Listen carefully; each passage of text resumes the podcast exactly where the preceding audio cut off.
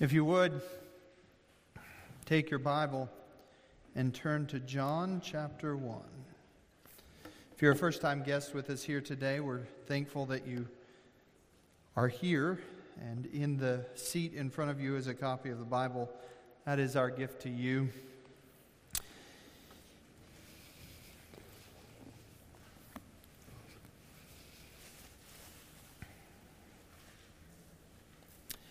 Well, as we've been studying through for just a couple weeks now, the Gospel of John, we see that John just gets right after it. He's not one for long belabored introductions to get to a theological point about Jesus. He just tells you about Jesus. And he pulls the band aid right off. And what he does here is he grounds everything in a explicit, take it or leave it kind of bombshell uh, proclamation of the gospel. In the beginning was the Word, and the Word was with God, and the Word was God. He was in the beginning with God. John wants us to have no misunderstanding here about the fact that Jesus is truly God. And so he drives the point home from the very beginning. He, he points to us by using, he points us out by using this preposition in, in verse 3, uh, the word through, and all things were made through him, and without him was not anything made that was made. And it's interesting that we often think about the manger and the incarnation of Christ, and around Christmas time, we think about the humility of Christ. The, the reality that he left glory and he took on human flesh, and there we find God incarnate in a little manger in the form of the most meek and dependent form of humanity in an infant. And so we think, well, he has divested himself of so much glory. But one of the glories of the incarnation is we have to realize that that child that is laying in the manger still holds claim to everything in all of creation. The entire galaxies belong to him. So he has left glory in, his, in a sense, but looking into that manger, there's something more glorious, and that is that that child owns everything and is the creator of everything. What we learned last week is that as earth passes away, Christ, in all of his glory, will remain preeminent. He was preeminent before the foundation of the world, but he will remain so as it all passes away. There is this thought that should allow us to weather anything in this life, no matter what God puts into our path providentially. No matter what loss we experience, no matter what difficulty we face, we should be encouraged that our Savior, the Creator of all things, the Sustainer of all things, will remain preeminent in all things. We may fail, and often do. Our health may fail. Our kids may fail. Our spouse may fail. Everything the Bible tells us one day will pass away, but the one who was in the beginning will, re- will reign and remain preeminent for all of eternity.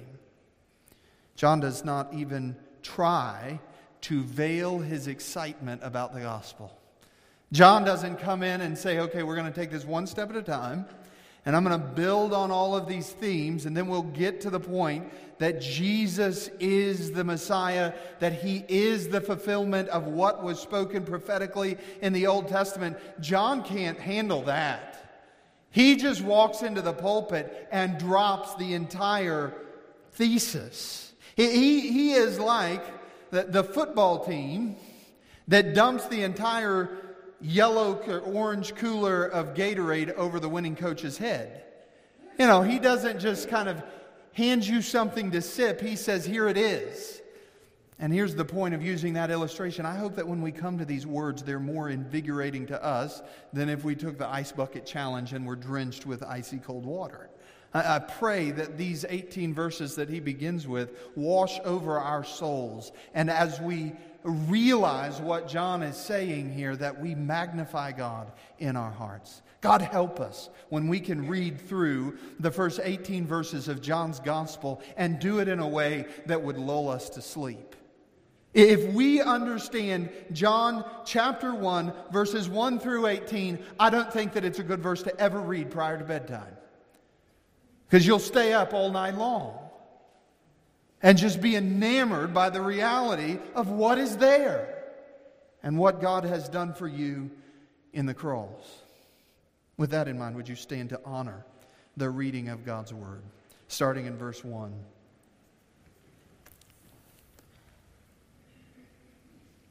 John, writing here under the inspiration of the one who gives us life at this very moment and sustains all things. In the beginning was the Word, and the Word was with God, and the Word was God. He was in the beginning with God. All things were made through him, and without him was not anything made that was made. In him was life, and the life was the light of men. The light shines in the darkness, and the darkness has not overcome it. There was a man sent from God whose name was John. He came as a witness to bear witness about the light, that all might believe through him. He was not the light, but came to bear witness about the light.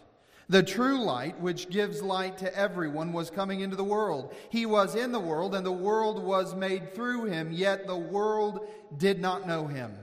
He came to his own, and his own people did not receive him. But to all who did receive him, who believed in his name, he gave the right to become children of God, who were born not of blood, nor of the will of the flesh, nor of the will of man, but of God.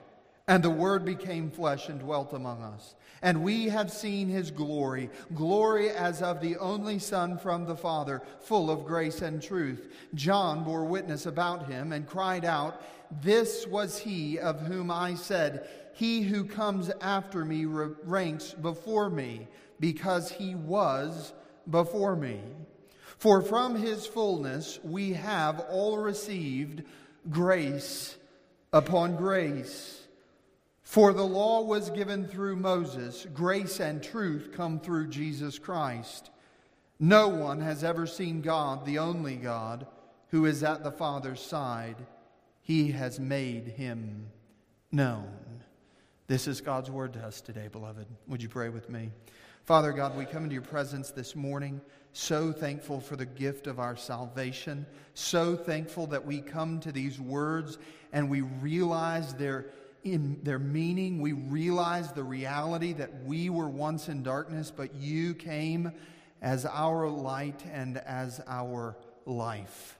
Father, you have bestowed upon us eternal life, not because of our decision, not because of our merit, not because of anything in us, but sheerly of grace. We truly have received from your hand through Christ grace upon grace. Might we not squander it today? And would you write these eternal truths on all of our hearts? In Christ's name, amen. You may be seated.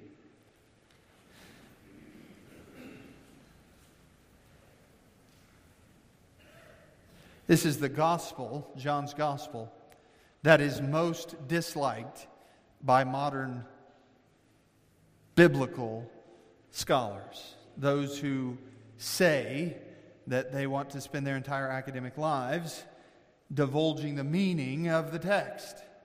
Modern liberal scholars don't like this gospel. It's one of the reasons why I love it. But there's a few reasons they don't like it. Uh, one individual, and in fact, an entire camp of, of individuals, uh, they're thinking, liberal theologians, uh, uh, about this gospel and why they don't like it is this it has a, uh, what they call a heightened supernaturalism. Think about that. We've just learned over the past two weeks that Jesus is the one who was before the beginning of beginnings. He's the one who took everything, made everything out of nothing. Ex nihilo spoke everything into existence.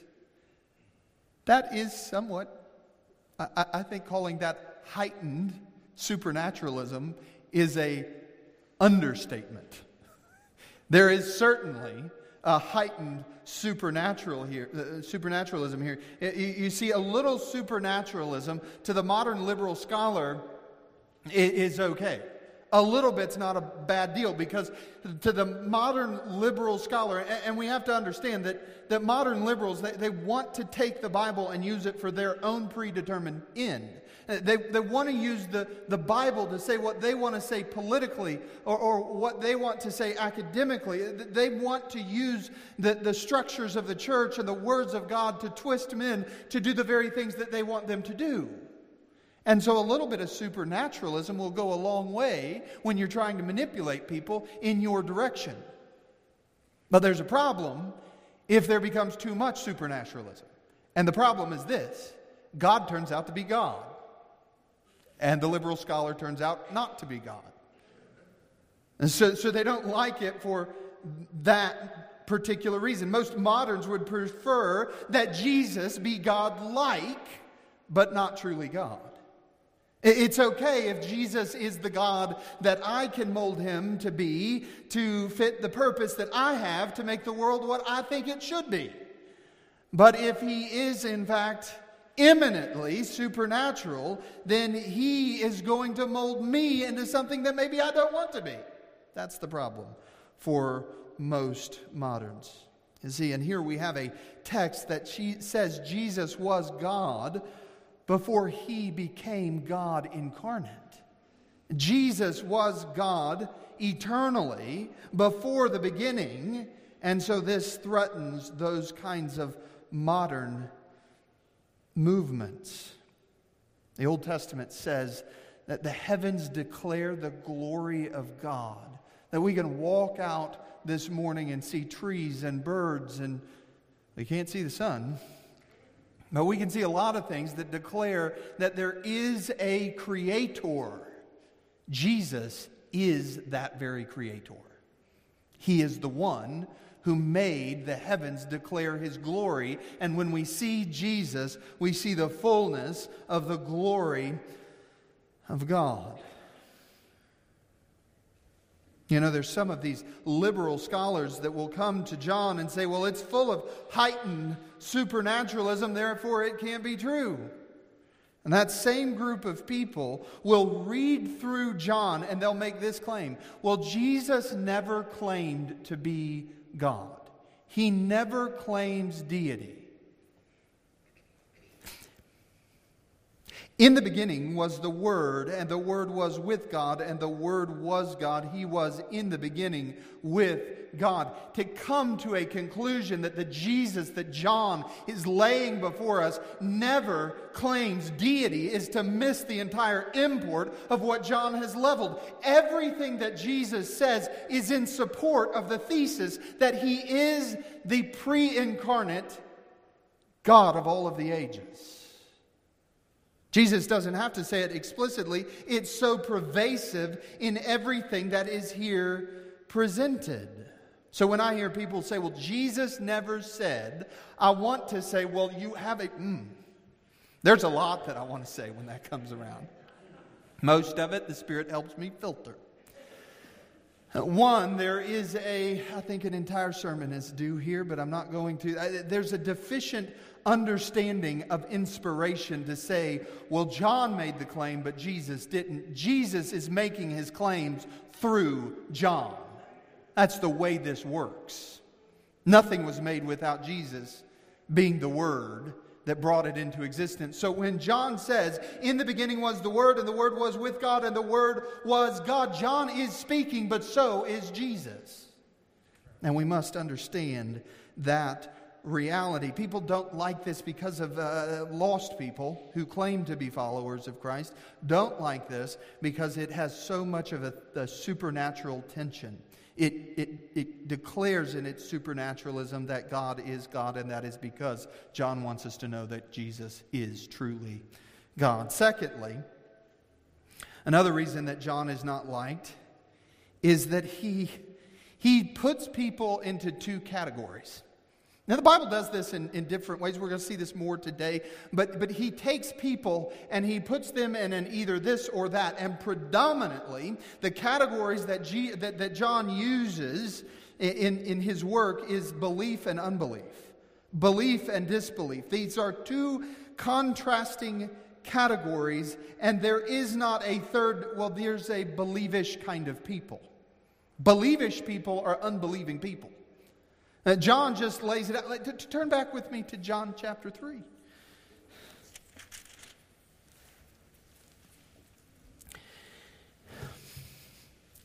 John 3 16.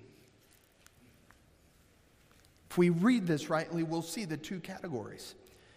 For God so loved the world that he gave his only Son, that whoever believes in him should not perish, but have eternal life. Even if this is the only verse that we have, it is a, uh, we can inductively look at this verse and see the reality that there are those who believe and have eternal life. And so in the converse, there are those who do not believe and they don't have eternal life. Let's continue to read, though, in case I've misinterpreted this text.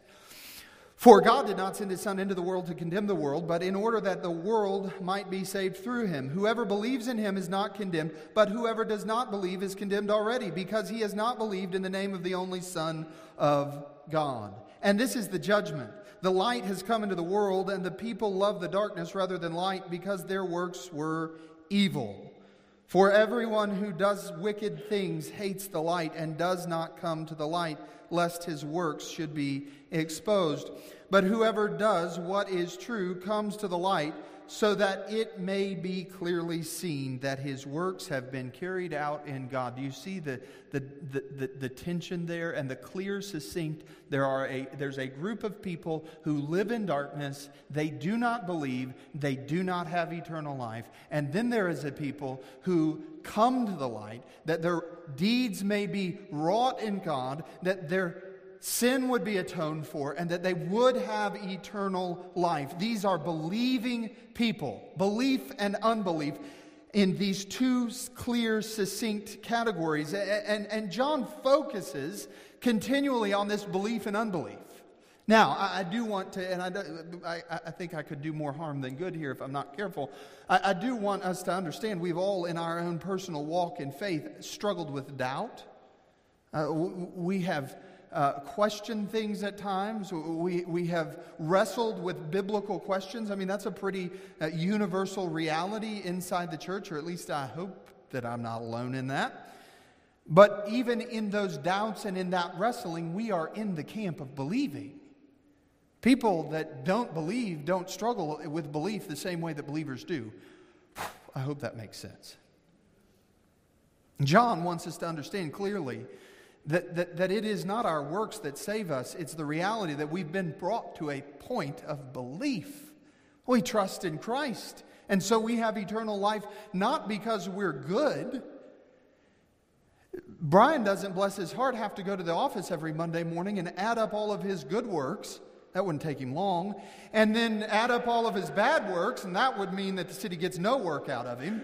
And then try to reconcile the balance.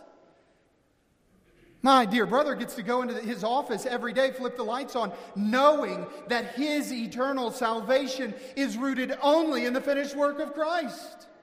And so it is for all of us who believe. And John isn't veiled in, in well, I wonder why he's writing this letter. He tells us in chapter 20, verse 31, these are written so that you might believe that Jesus is the Christ, the Son of God, and that by believing you might have life in his name. He is very evangelistic. He, he wants those who the Father has given to the Son to come to repentant faith, to rest their eternity in Christ, that they might know that they have eternal life. John here puts it, and, and these, these terms, these didactic ways of belief and unbelief, he, he does it so that we can't come away from his gospel going, Well, I wonder, I wonder if there's a third way. I wonder if there's a believish way where we can accept the benefits of the gospel but not take the full belief of the supernatural deity of Christ. And John leaves it very clear Jesus is the supernatural creating Son of God, and it is only by belief in Him that we have eternal life. The third reason, succinctly, and we're going to move on, uh, that often people struggle with this book is that John is pretty pointed to those, again, who reject the gospel. And in verse 11, he points out clearly the truth that there is a clear pattern of rejection by the world, and it starts with the people of God, with the Jewish nation. In verse 11, he came to his own, that is the nation of Israel, and his own people did not receive him. And that is a very controversial reality that John doesn't shy away from. Now, I think what we have to see that's interesting about this first chapter is that so much of the, the first 18 verses, a good bulk of it, is rooted in time, again, prior to Genesis chapter 1. This really is the beginning of beginnings. This really is the, the weight, the thrust of showing Christ's pre incarnate uh, deity. But as we move on in this passage, uh, we, we dealt with verse 3 last week, but as we move on into what we're going to deal with today in verses 4 through 8, we see that we're still in Genesis. John doesn't just start before Genesis, Genesis and then just jump over Genesis like it doesn't matter. He really digs his heels into Genesis chapter 1. Look with me at verses 4 through 8. In him was life, and the life was the light of men. The light shines in the darkness, and the darkness has not overcome it. Let's just stop there for a moment. You see, what we when, when we come to this passage, we, we have to be reminded again that we're still dealing in creative terms. And, and when we read verses 4 and 5, we can't just gloss over the text and move on without really ruminating on the reality of Genesis chapter 1 through verses 1 through 5. Why don't, why don't you go ahead and turn to Genesis chapter 1? We'll read those first five verses together.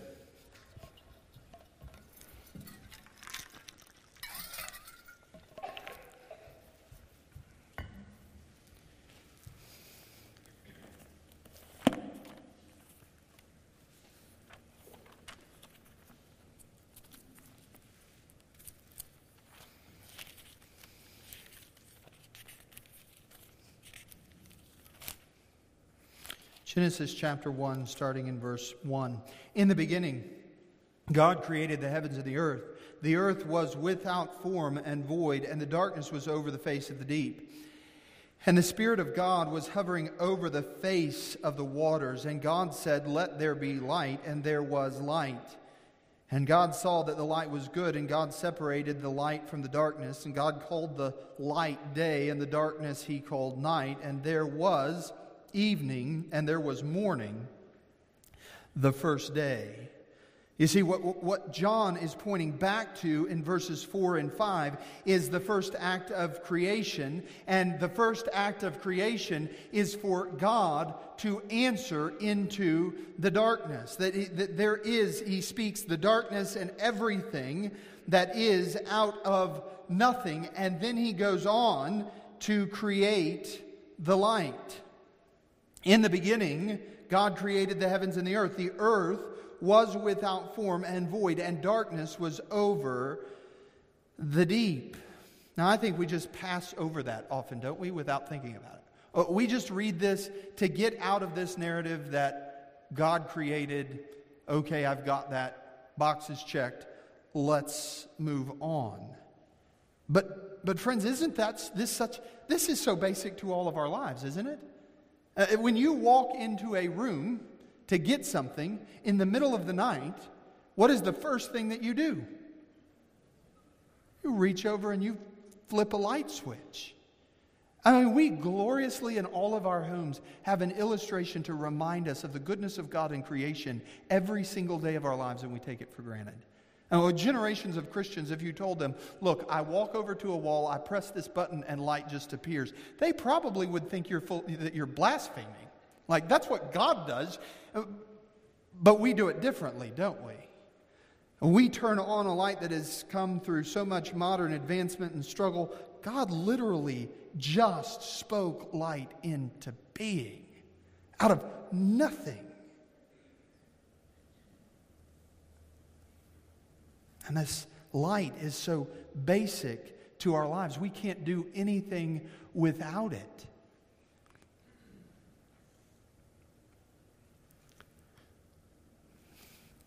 But God, of course, is not like us. And we find in Psalm 139 that, that even the darkness is as light to him. God didn't create the light because God needed the light to see.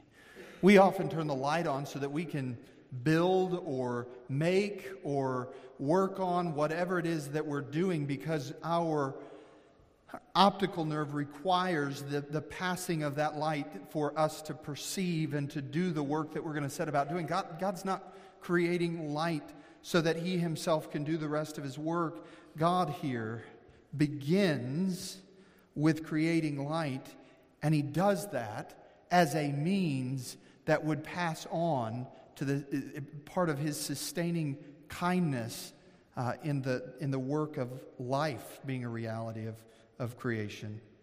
You know, it's interesting to find to see here that the first distinction in Scripture is the distinction between light and darkness.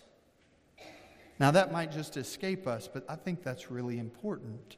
God, here, in the economy of how He has orchestrated His Word, begins with the first distinction being that between light and darkness. Before we get good and bad, young and old, before we get human and animal, male and female, you have darkness and light. It's that plain. And what we what turns out in scripture here is that he's establishing first principles over all of creation. All things, look, verse 3, uh, were made through him, and without him was not anything made that was made. And then in verse 3 of Genesis chapter 1, we have, and God said, Let there be light, and there was light. Out of nothing, he made light. Now, if we just took what God is doing in Genesis chapter 1 verse 3 and it's just about visible the visible metaphysical spectrum of light and that's all that God is doing there. Okay but I don't think that's what he's doing there. I think that he's pointing to something bigger in his work of creation. And, and remember at the back of your brain as we start to dive into this. Everything was created for the purpose that Christ would show his preeminence as Redeemer. So the light is part of the something that Christ created. And the reason he created the light that we see is not merely so that we could carry about tasks, it is so that we might remember that he is the light that the darkness will never overcome. That is why light was created in Genesis chapter 1, verse 3. Now, we go on to see all throughout the Bible that light and darkness are used metaphorically to speak to something, again, beyond just the, the, the physical constraints of creation. Psalm 119, verses 105, verse 105 Your word is a light to my feet, a lamp to my feet, and a light to my path. It's a metaphor there for revelation.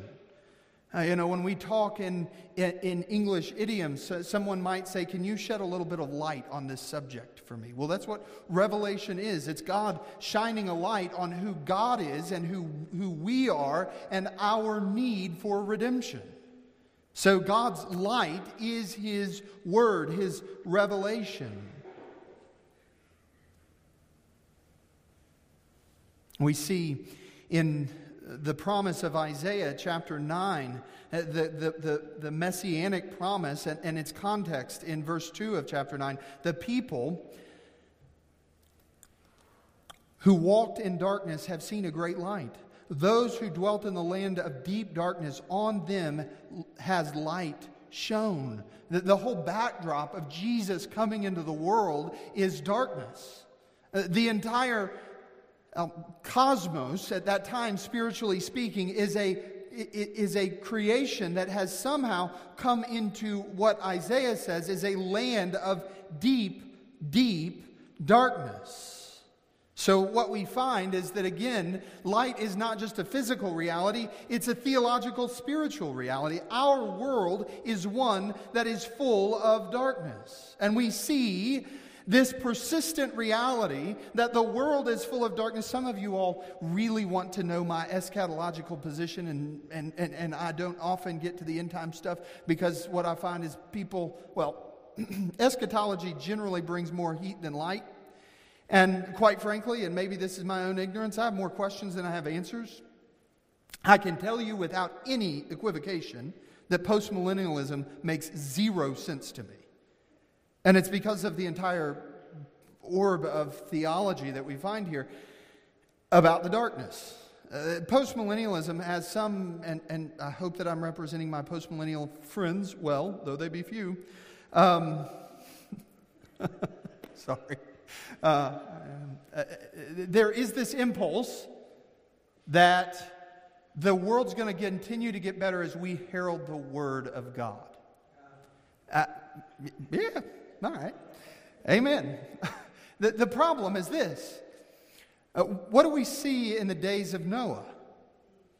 We see that the thoughts and intentions of the hearts of men were only evil continually. Okay, yeah, yeah, yeah, but Jay, the, the, the word wasn't fully developed. Okay, fine. Let's go with our postmillennial friends on to.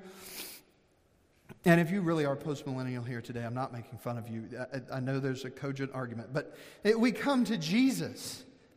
And boy, everybody's just hungering and thirsting, and the entire nation of Israel is ready to receive the Messiah because they are so enamored and, and, and intertwined with the light.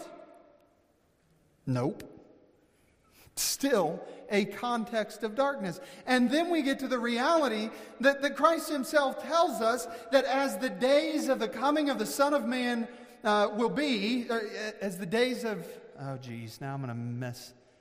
As the, uh, when Christ returns, it will be just like it was when Noah was on the face of the earth. The persistent, present, spiritual darkness in the Word of God is the reality of the spiritual condition of man apart from Christ. Hard stop. We don't begin to illuminate the world by our own theological reasonings, by our structures. There is only one who is the light, and he's the only one that can bring life. I did not intend to pick an eschatological fight with my postmillennial friends today, but here we are.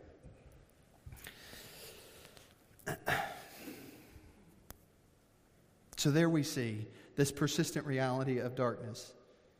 Darkness is, friends, metaphorically, it's, it's where God is not known. It's where we work. It's where we go to school. We call ourselves a Christian nation.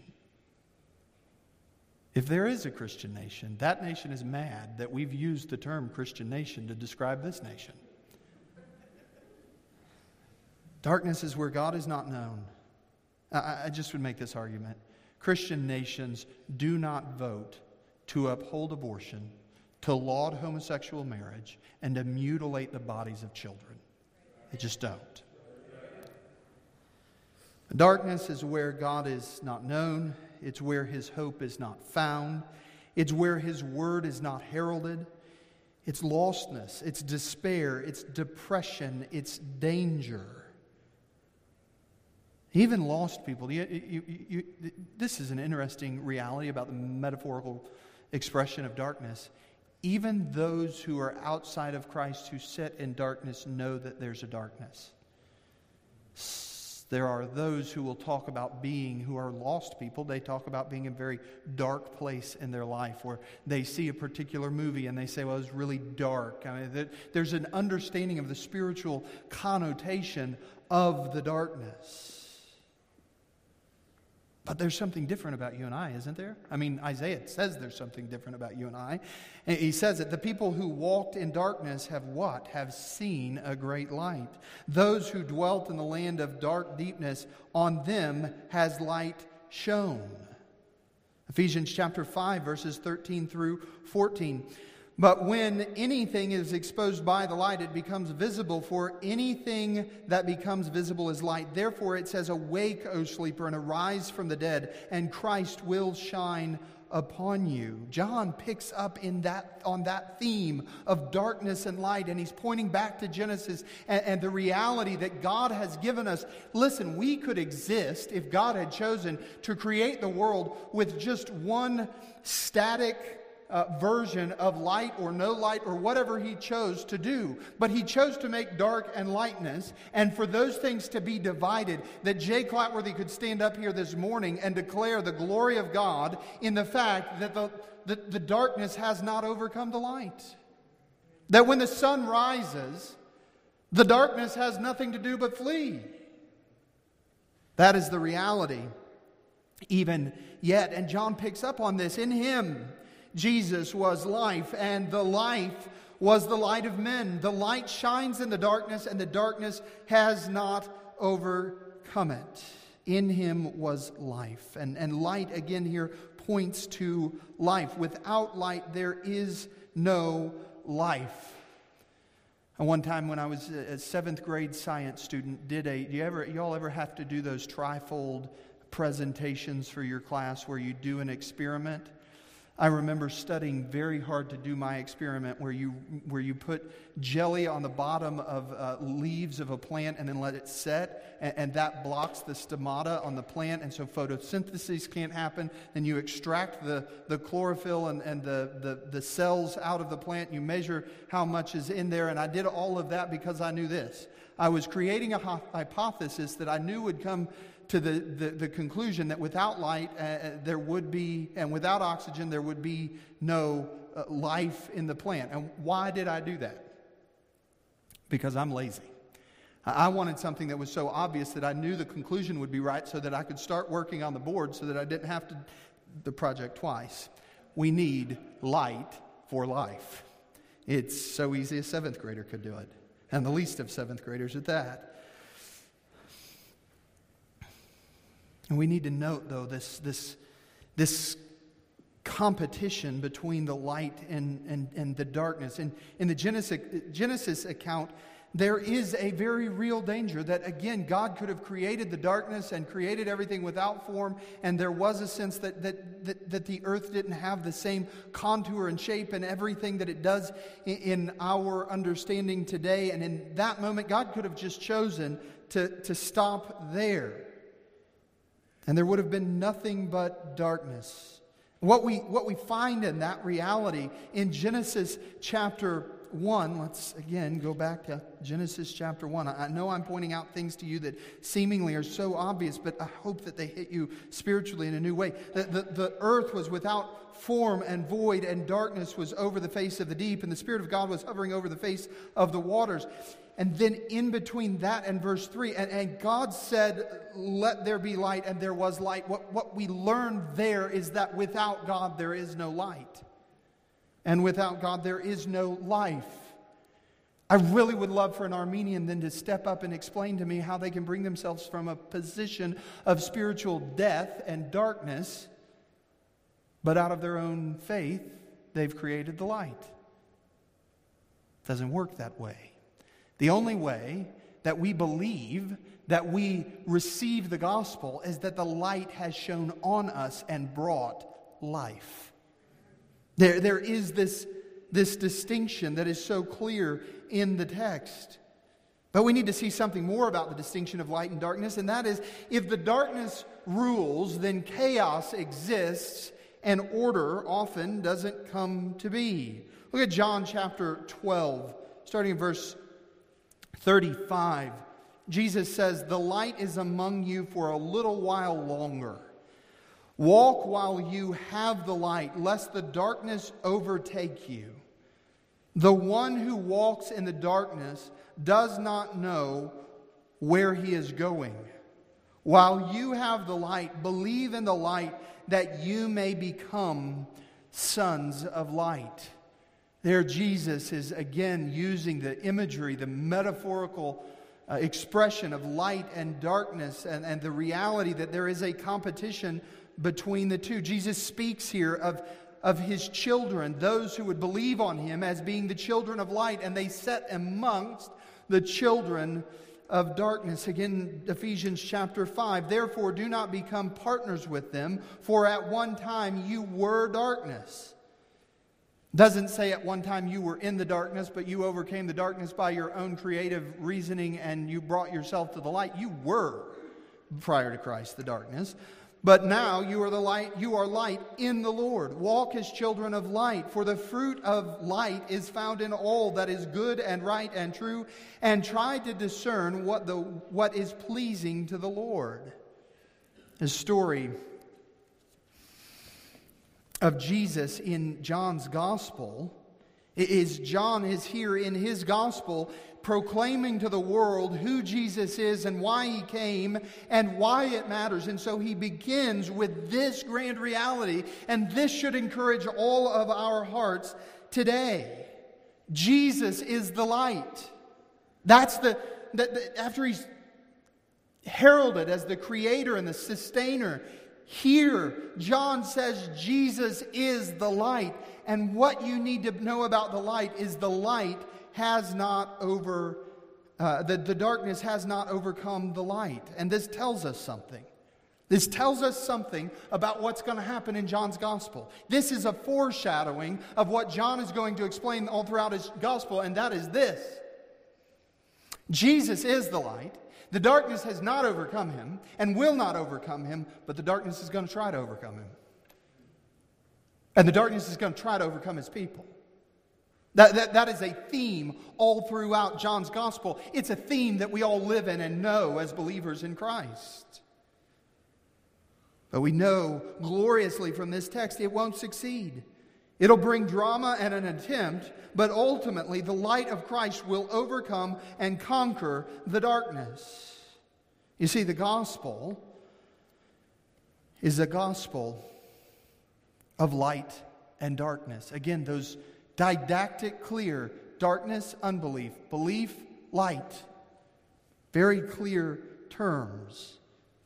In the lives of people, we're going to see throughout John's gospel the reality that though the light of Christ is not overcome in individual lives at times, and for some of us, this is a painful reality, the darkness have, has overcome the light in the lives of some. Now, that doesn't mean that they've lost their salvation, it means that they never had it. It means that they never really were believing. Hebrews chapter 6 is a passage all the time that, that, that comes up of, well, what do you believe this passage is really saying? That, that you can taste of the, the goodness of Christ and all of these things, and, and then, but you can fall away. And, and, and Arminian people use that as a proof text to, to teach that you can lose your salvation. No, these are Jewish people that have come into contact with teaching about Christ. They've been right on the fringe, they've seen miracles, they, they, they've experienced what's going on in the actual body of Christ, and yet they've walked away. And, and, what the writer of Hebrews is, and there's a whole other argument, what he is pressing into these people is believe. Come to Christ, rest in him. Be in that category of believers. And what we know from John's gospel, though, is the, the reality that in, in even the life of Christ, there are those who betray the light. Uh, I find it interesting sometimes people, when they're looking for a biblical teacher, they'll look at everyone that surrounds them, which isn't a bad thing to do. But then if they find somebody, you know, second tier removed from the individual that they're, they're learning from, oh, well, then they must all be heretics. Well, I mean, if we apply that logic to, to every human relationship, Jesus was, well, he had his Judas. Uh, uh we have to be careful about seeing the reality that there is this cosmic spiritual battle going on and that people will present themselves to be believers, and what we'll find out in the end is that they're just simply not. And, Jesus knew who people were. Jesus knew about the darkness, didn't he? Well, we don't even get to, look, look, in John, John, sorry, I'm almost as excited as John.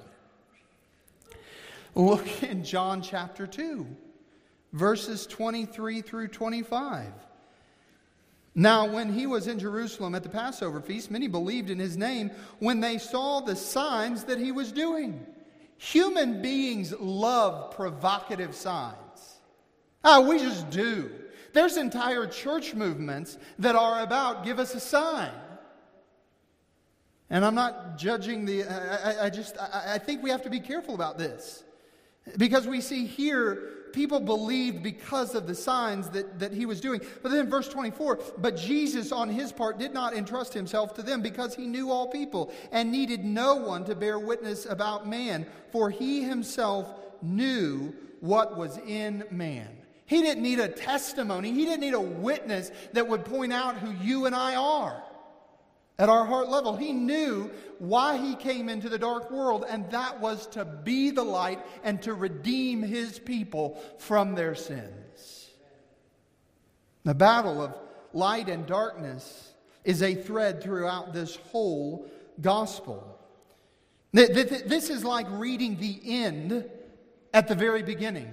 This is the conclusion, again stated at the very beginning. Uh, there, there will be a conflict, John says, but the end is that the light wins over the darkness. The, the one who came into the world is light, and he is life. Death and darkness will try to overcome the light and the life, but the light and the life will win. That's a very good thing to believe and to know to be true today. I, really do believe that the whole gospel, in a nutshell, is here in verses 4 and 5. In him was life, and the life was the light of men. The light shines in the darkness, and the darkness has not overcome it. God wins. I don't mean to beat up on my Arminian friends, but Arminianism doesn't get to say verses 4 and 5. Because the light, the, the darkness does win. God tries to save some people, but the darkness just overcomes where God's attempting to save. My Bible says that the light is never overcome by darkness. When God shines His grace into the heart of an unregenerate sinner to bring about conversion, it works 100% of the time. Doesn't mean people don't wrestle with truth. It doesn't mean that people won't say they believe and then walk away. It does mean that when God saves, He saves from beginning to end. Well, now we would think at this point, I mean, if your hair's not blown back a little bit, if you have any, uh, I'm not picking on you, Butch. Uh, if your hair's not blown back by these realities that Jesus is creator, he's sustainer, he is the light that will not be overcome, he is the one who gives life to his people. If we, if we come to this point, I, I think at this point our appetite is stoked that, all right, now tell me more about Jesus. And then John does something really interesting. He pivots from Jesus. Look at verses 6 and 7. There was a man sent from God whose name was John, and he came as a witness to bear witness about the light that all might believe through him. He was not the light, but came to bear witness about the light.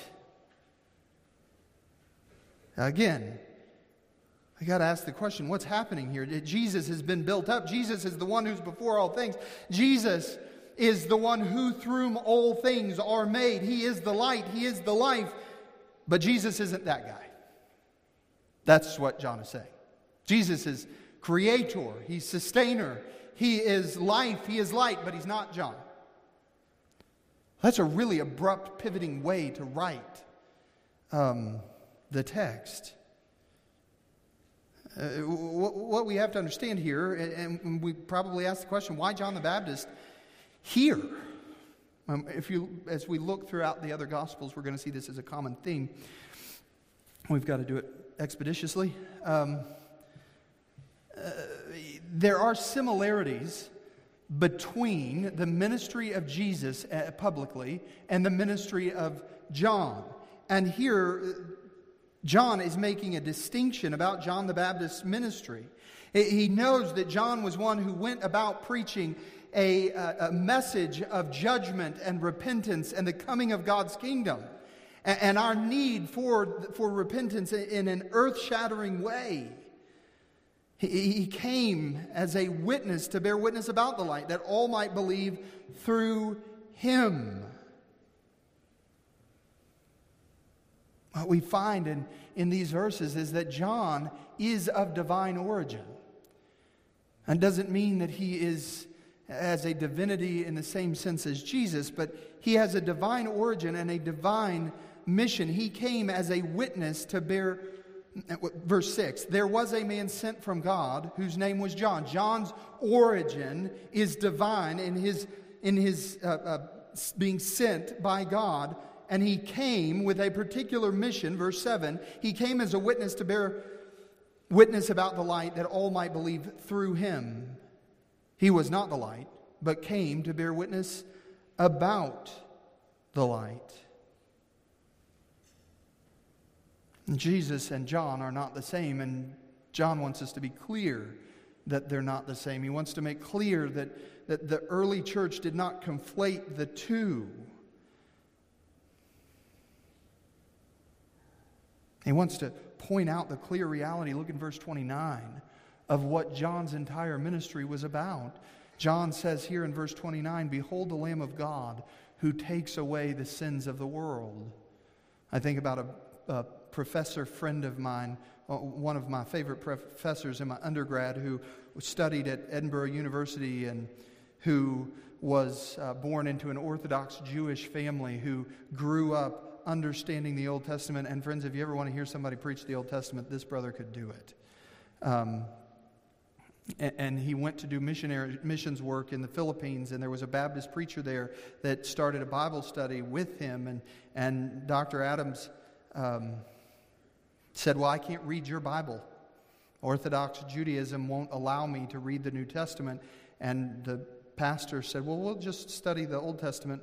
We can read uh, from your scriptures. And so they are working their way through the sacrificial system. And this honorary Baptist preacher did what great honorary Baptist preachers do. And he just simply asked a question Why is it that your people don't continue to do the sacrificial system that is prescribed here? And Dr. Adams couldn't answer the question. And days went on, and it started to really bother him. So he broke into a meeting, if memory serves me correct, and asked this Baptist preacher, You need to come to your office right now and answer the question of why we don't do these sacrificial ordinances anymore. The Baptist pastor said, Fine, but you're going to have to break your rule. I'm going to have to use my Bible. And he said, Fine. And he read one verse, verse 29, that I can't read without thinking of my friend James Adams. Behold the Lamb of God who takes away the sins of the world. It's all completed in Christ. He is the atonement. He is the one who bears the wrath of God and not only placates the wrath of God, but removes it for all of eternity. What a, what a joy that is. But again, this is an odd sequence. And if you'll indulge me, Mark, turn to Mark chapter 1. We're going to fly through these passages, so I'm going to have to breathe quick. Um, Mark chapter 1, starting in verse 1, the beginning of the gospel of Jesus Christ, the Son of God, as it is written in Isaiah the prophet Behold, I send a messenger before your face. Before your face. That's him sending John, who will prepare your way the voice of one crying in the wilderness, Prepare the way of the Lord, make his path straight. John appeared baptizing in the wilderness, proclaiming a baptism of repentance and of forgiveness of sins. And all the country of Judea and Jerusalem were going out to him and were being baptized by him in the river Jordan, confessing their sins. Now John was clothed with camel's hair and wore a leather belt around his waist and ate locusts and wild honey. And he preached, saying, After me comes he who is mightier than I, the strap of whose sandals I am not worthy to stoop down and untie. I have baptized you with water, but he who he will baptize you with the Holy Spirit. Mark here tells us, Behold, I send a my messenger before your face, baptizing. That, that's who John the Baptist was. He's, he's not the one, he's the one who bears witness to the one. He's the one who bears witness to the Word. John's mission was not to give eternal life, it was to give a message of repentance, to believe on the one who could give eternal life. And he says, After me comes one who is mightier than I, the strap of whose sandals I am not worthy to stoop down and untie. I have baptized you with water, but he, he will baptize you with the Holy Spirit. Now turn to Matthew chapter 3. Matthew chapter 3. In those days, John the Baptist came preaching in the wilderness of Judea Repent, for the kingdom of heaven is at hand.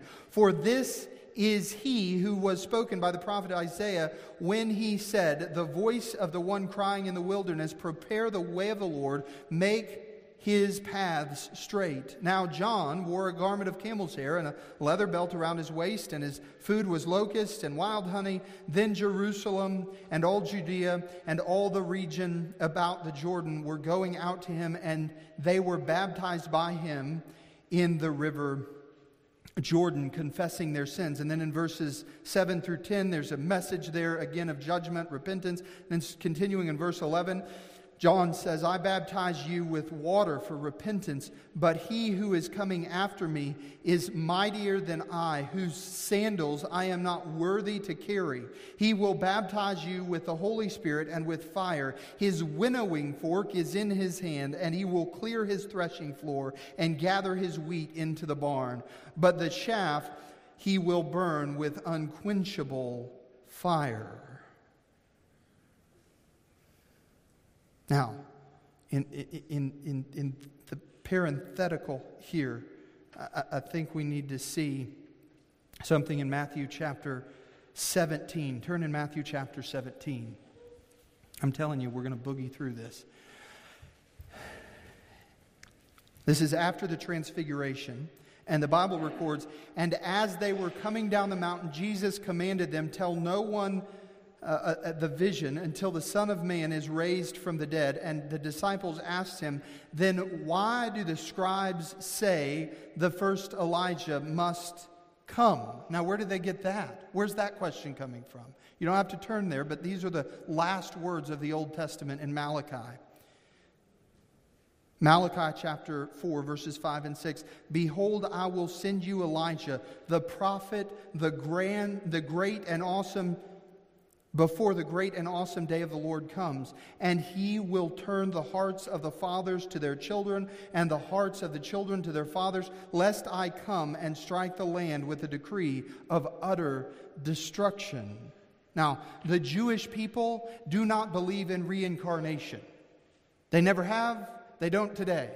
That's not part of their theological framework. So Malachi is not saying, Elijah will, will be raised from the dead, they do understand, and what is being said is that his prophetic office will be fulfilled through another. Who is that other? Let's continue in chapter 17. He answered, Elijah does come, and he will restore all things. But I tell you that Elijah has already come, and they did not recognize him, but did to him whatever they planned. So also the Son of Man will certainly suffer at their hands. Then the disciples understood that he was speaking to them of John the Baptist. The fulfillment of, of Malachi chapter 4, verses 5 and 6 is found in the ministry of John the Baptist. Now let's look finally at Luke to get a full orbed sense of this. And we have to see here that there is this miraculous conception in both, I didn't say immaculate, I said miraculous conception for both John and Jesus. In John the Baptist, it's the reality that we'll see in Luke's uh, account here uh, that his parents were advanced in age. And so the fact that they conceived, even through normative conjugal acts, was a miraculous event appointed by God. Of course, Jesus, his conception was immaculate. He was virgin born. Both were miraculous, but there's a distinction in their persons and what they accomplish. Luke chapter 1, verses 5 through 17. In the days of Herod, king of Judea, there was a priest named Zachariah of the division of Abijah, and he had a wife from the daughters of Aaron, and her name was Elizabeth.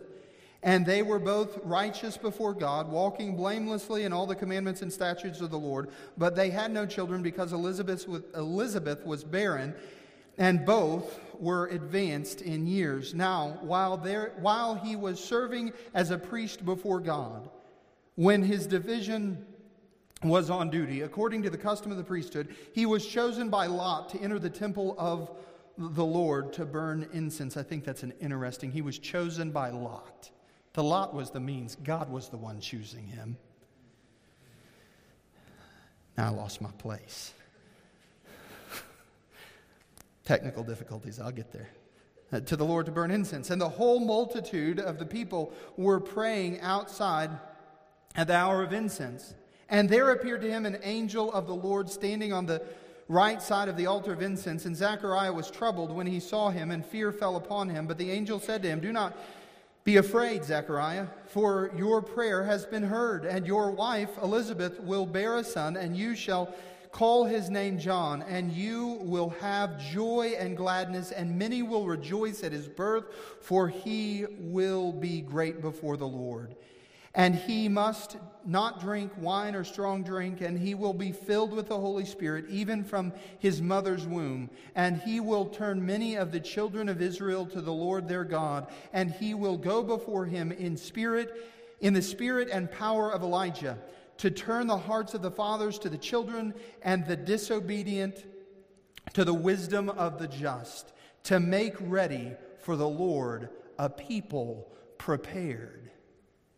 So, what is John doing as we come back to John chapter 1? John is listing out who Jesus is, that he is God before the beginning of the world. He is the one who's created all things, who, sustains all things, who is the light that gives life. But then John, he says, is the one not who gives light, but he's the one who came to point to Jesus as the fulfillment of what the Old Testament has promised in the Messiah. John is the chosen vessel witnessing to the glory of Christ. I think every person in here today needs to be thankful for John the Baptist and his, his prophetic office and witnessing of who Jesus is. Because here's the reality for you and I we all need a witness. We all need someone to come into our lives and to point us in the direction of Christ. Now, ultimately, we know that it is the Spirit of God who gives life. And it is He who regenerates our hearts. But here we have clearly the testimony of one who was the witness. And the reality is that we would not know who the light was without the witness. In him was life.